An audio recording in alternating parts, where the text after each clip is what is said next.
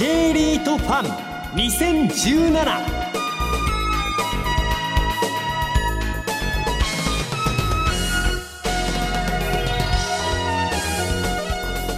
この番組は1月28日に東京証券取引所で開催した J リートファンド J リート IR プレゼンの模様をダイジェストでお送りします。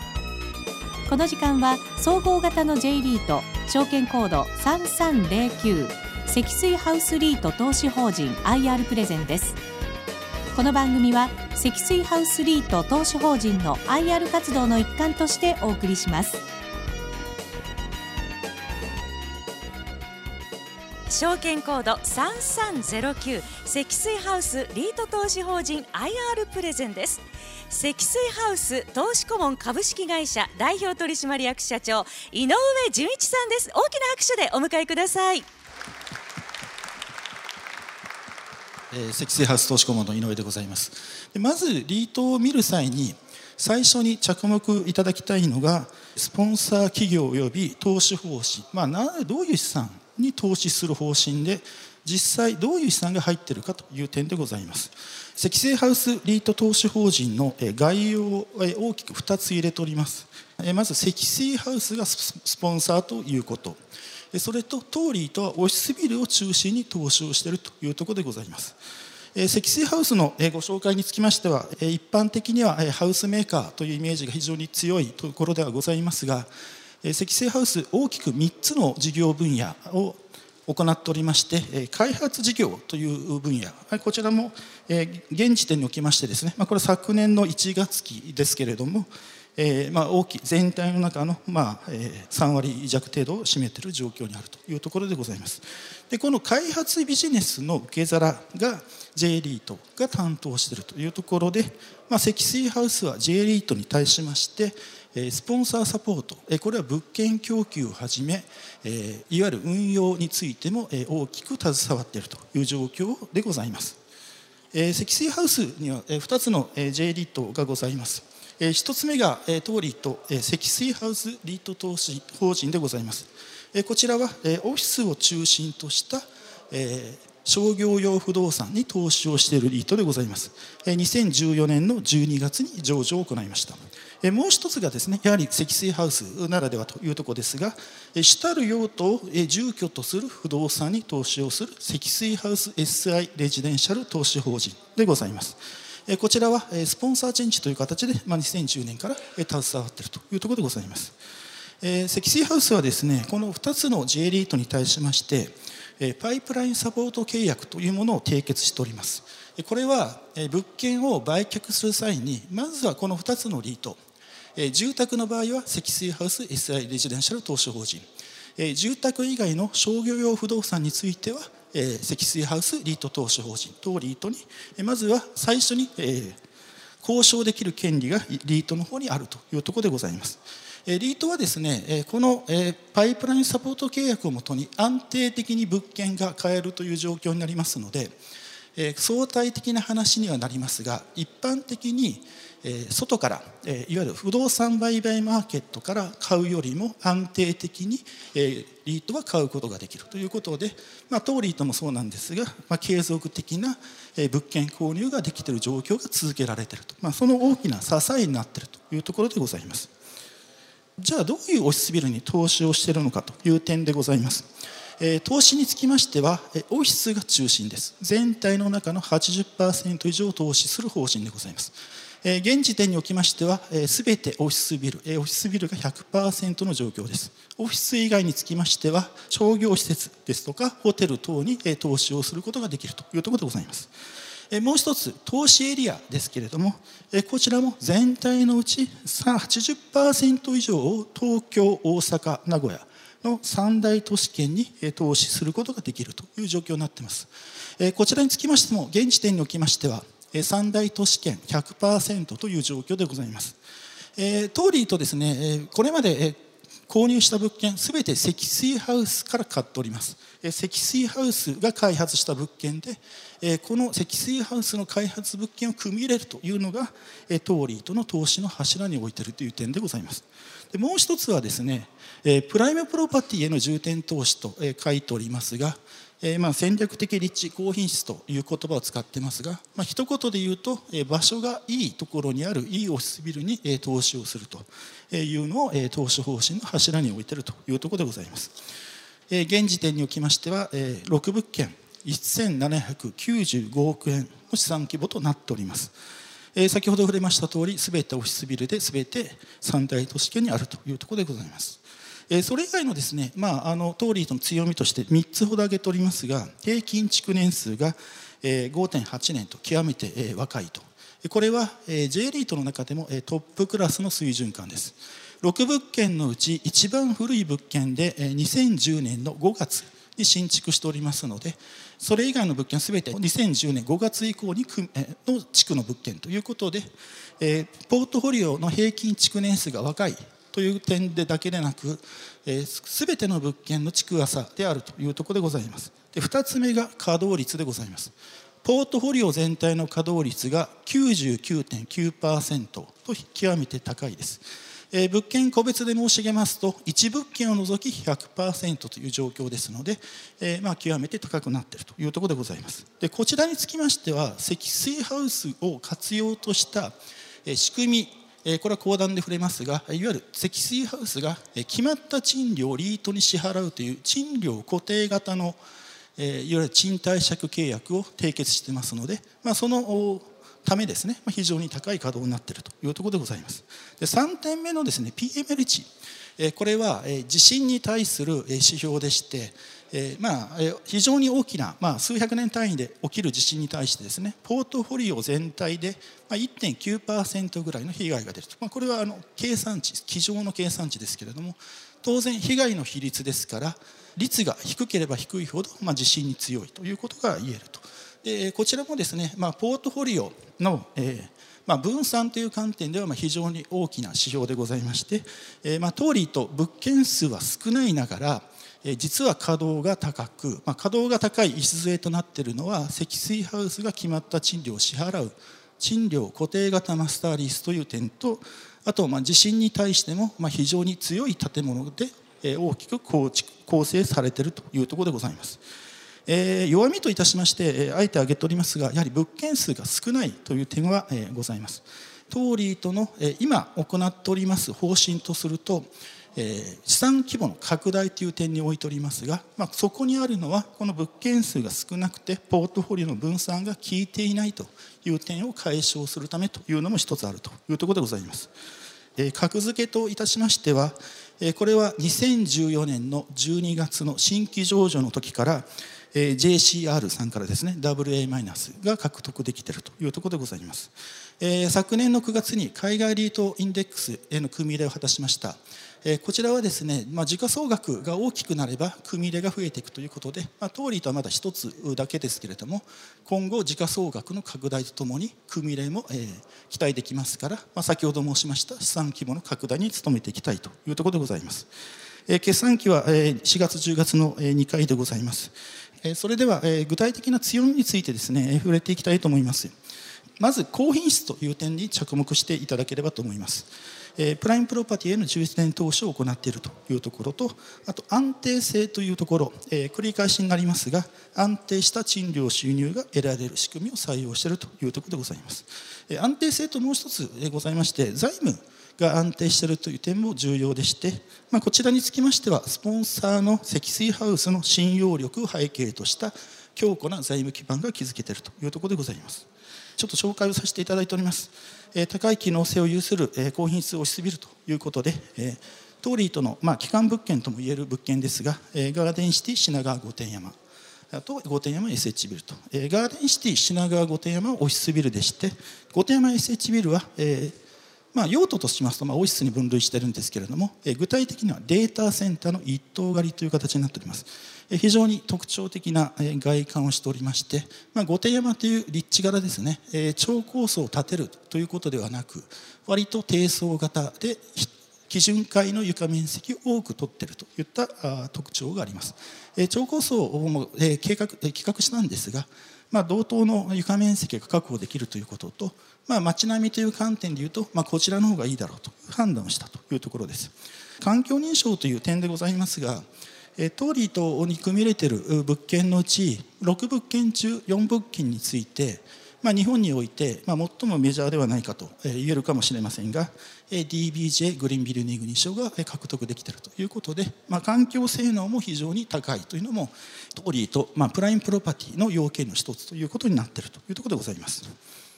え次に、えー、戦略的立地のご紹介です、えー、大阪の2物件を挙げておりますが、えー、大阪のですね本町南ガーデンシティ、え並びに本町ガーデンシティはいずれも大阪の、えまあ、中心メインストリートであります御堂筋に面しております、まあ、いずれも両方、え本町エリアに、え所在をしているというところでございます。え、本町ガーデンシティ、え、これ、え、この物件はですね御堂筋と本町通りの交差点に立っておりますが立地の馴染みでいうとですねもともと糸満さんがあったところ再開発事業でございます。今はこのように非常に新しいビルに建て替わっているというところでございます。先ほど本町ガーデンシティ糸満さんの再開発事業と言いましたがガーデンシティ品川御殿山並びに御殿山 SH ビルはソニーさんの旧本社土地の再開発事業というところでございます。それでは安定性というところでございますが安定性の高い賃貸借契約のスキームを採用しております。トーリートにおきましては3つのスキームを採用しておりまして最初に申し上げましたのは積水ハウスが決まった賃料をリートに支払うという賃料固定型マスターリースでございます。で2点目がですね御殿山 SH ビルデータセンターの一棟借りということで20年間の長期契約です。契約の内容はちょっと細かにはお話ししませんが非常に解約が見込みにくい仕組みになってますのでここは一棟貸しということでダイレクトリース、まあ、直貸しですね。リートが直接テナントさんにお貸しをするという形態をとっていると。でそれ以外の物件、えーパスル型のマスターリースというものがございまして、えこちらは、えいわゆるマルチテナント型複数のテナントが入っているビルで、まあ、非常に稼働が高いということもあって、パススルー型のマスターリスを採用しているものもあるというところでございます。一般的な話になりますが、パススルー型の物件というのは安定性が低くなりますが成長性が高くなります。賃料固定型マスターリースはその逆で安定性が高いという形になりますが成長性は低いという形になるというところでございます。賃貸面積のうちですね90.2%が先ほど申しました賃料固定型のマスターリースとダイレクトリースで占められているということで非常に高い安定性が確保できているというところでございます。賃料固定マスターリース契約期間まあ多く5年間で契約しておりますが契約期間内において積水ハウスは解約はできません、まあ、リートも解約できないということです。でエンドテナントの賃料状況にかかわらず積水ハウスは決まった賃料を支払いますのでその間下がることはありません。で契約期間満了時においてはリートが希望すれば固定マスターは続けられるという形をとっていますので、えー、まあリートとするとですね、まあ、固定マスターを続けるか。それともまあ状況に応じてパススルーに切り替えるかという選択権があるというところでございます強固な財務基盤とありますが時間の都合上簡単に触れたいと思いますが3メガ3信託さんを中心に都合急行体制で構築されておりまして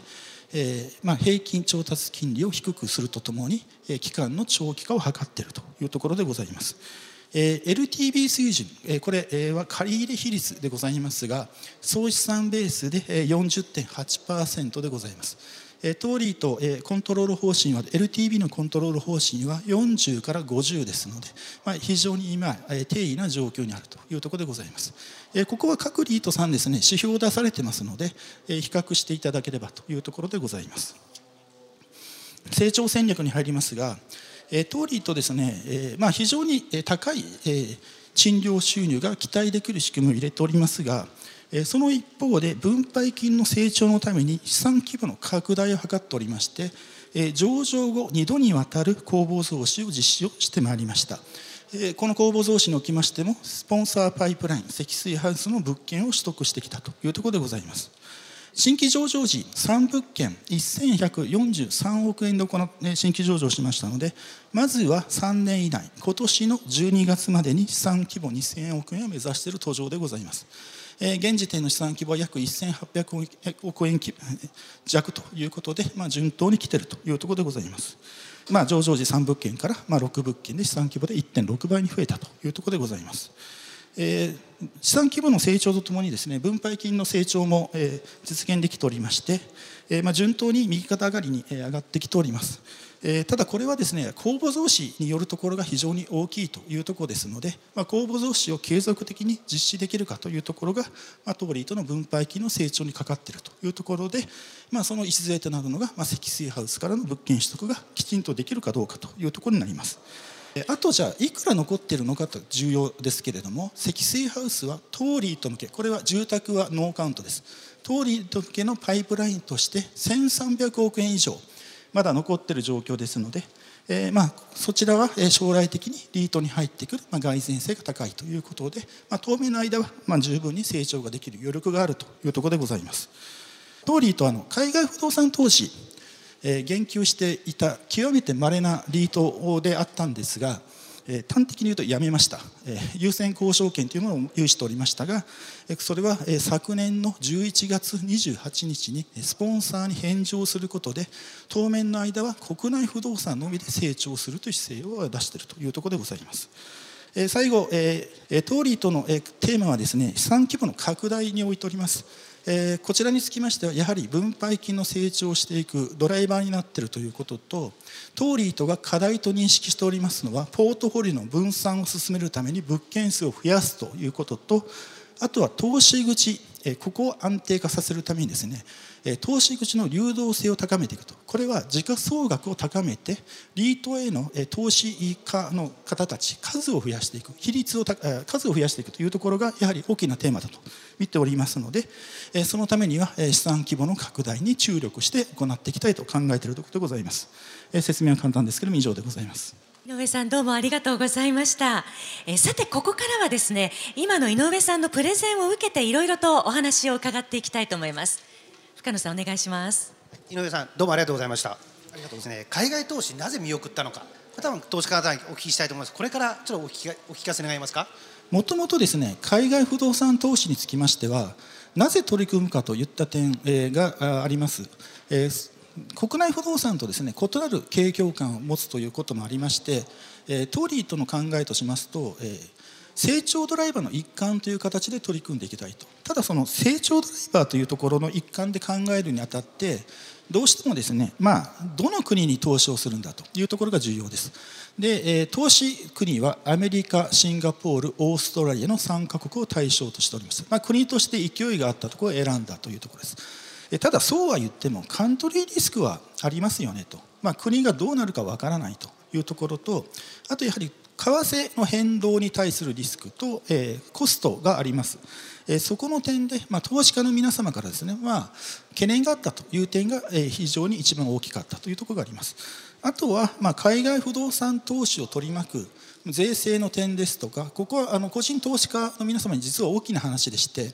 皆様あの分配金の受け取りの際にですね、えー、源泉徴収のあるなし多分選択されているというか、まあ、仕組みによってそこがあると思いますけれども、えー、源泉徴収がなかった場合配当課税において海外で一旦税金を納めまた取られるという形でいわゆる二重課税になりますのでその分配金の受け取りの仕組みによって二重課税になったりならなかったりと不公平感があるというところがあります。ただこちらにつきましては今監督官庁にですね、まあ、業界を挙げて改善の要望を出しておりますのでもしうまくいけば、まあ、そこは通るかもしれません。ただ今時点においてはそこはまだなってないと。いうところでございます。でそういう点を考えると、まあ、海外不動産を組み入れることはやっぱり無理になるだろうと。でトーリートが、えー海外不動産に対しての取り組み制として出していたのが積水ハウスが海外に持ってる2物件商業用不動産、まあ、商業施設ですけれどもそちらを優先的にリートが買えるという、えー、権利をリートが持っておりました。でそれが行使できるのが昨年の12月1日からと決めておりました。これは新規上場時の時から決めてたんですけれども、まあ、2年間やはりかけてですね、まあ、皆周投資家の皆様に周知をするとともに、まあ、理解をいただこうと考えたんですがなかなかハードルが高く難しかったというところもありまして権利行使となる手前の11月28日の時点で優先交渉権を返上することで、まあ、当面の間は国内不動産の取得による外部成長の姿勢を明確化することがまあ、当リートの評価が高まることではないかと判断しこのような決断を行ったというところでございます。えー、ということですので将来的に再開する考えは今のところは持っておりません、えー、ただ、まあ、万一ということではないですけれども、えー、海外不動産に対する、えー、投資家の皆様の理解が進んだりですとか先ほど、まあ、要望は出しているという点もお話しましたが、えー、税制等のです、ね、改善ができればまたそこは、まあ、改めて検討するという姿勢を将来的に出すということはあるかも分かりません。ただいきなり組み入れるのはやはり乱暴ですのできちんとステップを踏んだ上で進めていきたいと考えているところでございます。ありがとうございます。あと2点目ですけども、えー、多分投資家にとってみるとやっぱりですねリートにとってみると、まあ、分配金の安定性これが多分求める方多いと思うんですけども今後ですね分配金がですね、えー、まあ減額するリスクとかそういうことってのはどのようにお考えでしょうか、はい。まず見るのは収入がどれだけ安定化できるかというところがあると思います。これはトーリーとの強みの一つであります賃料固定型マスターリスというものがありますので、まあ、そこを背景にすると、まあ、相対的には下がりにくい状況にあるのではないかというふうに考えています。契約の期間は物件個別によって多少異なるんですが一番早いもので2019年の12月までありますので、まあ、当面の間は大丈夫だろうとであのオフィスマーケット市況とかですね、まあ、よくよくこう見てらっしゃる方はですね2018年19年に、まあ、大量供給が予想されるというところもあるかと思います。ただ通りと2019年12月までに、は賃料が固定化されてますし先ほどお話ししましたがえ2019年12月時点で、えどの方法どちらの方法を選択するか固定マストを続けるかというところはトーリートが選択権を持ってますので、まあ、そこはその時の状況を見て判断していきたいというところでございます。もう一つはですね支出の方ですけれども、え、積水ハウスの賃料固定マスターリースは、え、実は支出も非常に安定的でございます、え、それも固定マスターはプラスになっているということとあと金利ですねで金利の方につきましては、え、全体のうちですね80%弱であります。76.6%は金利の固定化が、え、実施されているということでございますので、まあ、こちらも、えまあ、あの契約期間に応じるという形にはなりますが、まあ、非常に、えまあ、高い固定比率を払ってえ、誇ってると。で、実はこの中でですねあの当リート他のリートに相対的に強みのところで見るのが平均調達期間のこの6.3年ですけれどもここは長めで取ってますただ長く借りて金利が高いと意味がありませんからそこはスポンサーのクレジットを背景に、まあ、平均調達金利で、まあ、0.75%、ま、ここも各リートあの比較あの開示されておりますので、まあ、比較していただければ、まあ、支出の方もこちらも相対的ですけれども、まあ、非常に安定的な仕組みを採用しているというところでございます。ありがとうございます。ありがとうございました。まだまだお話をお伺いしたいのですが、お時間となりました。ここまでは積水ハウス投資顧問株式会社代表取締役社長井上純一さんでした。井上さんどうもありがとうございました。大きな拍手でお送りください。